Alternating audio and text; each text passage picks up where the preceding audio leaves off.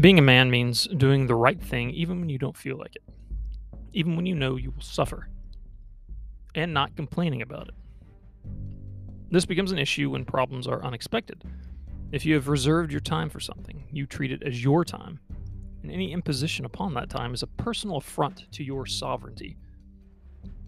We are selfish with time we think is our own, because we forget that the time we have been given is a gift.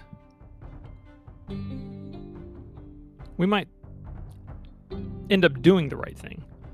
We have thrown a fit and complained about it the entire time leading up to it and during the effort. And our sons are paying attention. Are you frustrated when your children do what you say, but they make it clear they are not happy about it? Guess where they learn that discontent from? Masculinity is not just the assumption of responsibility, but the glad assumption of responsibility. Joyful work, cheerful problem solving, steady resolve toward suffering.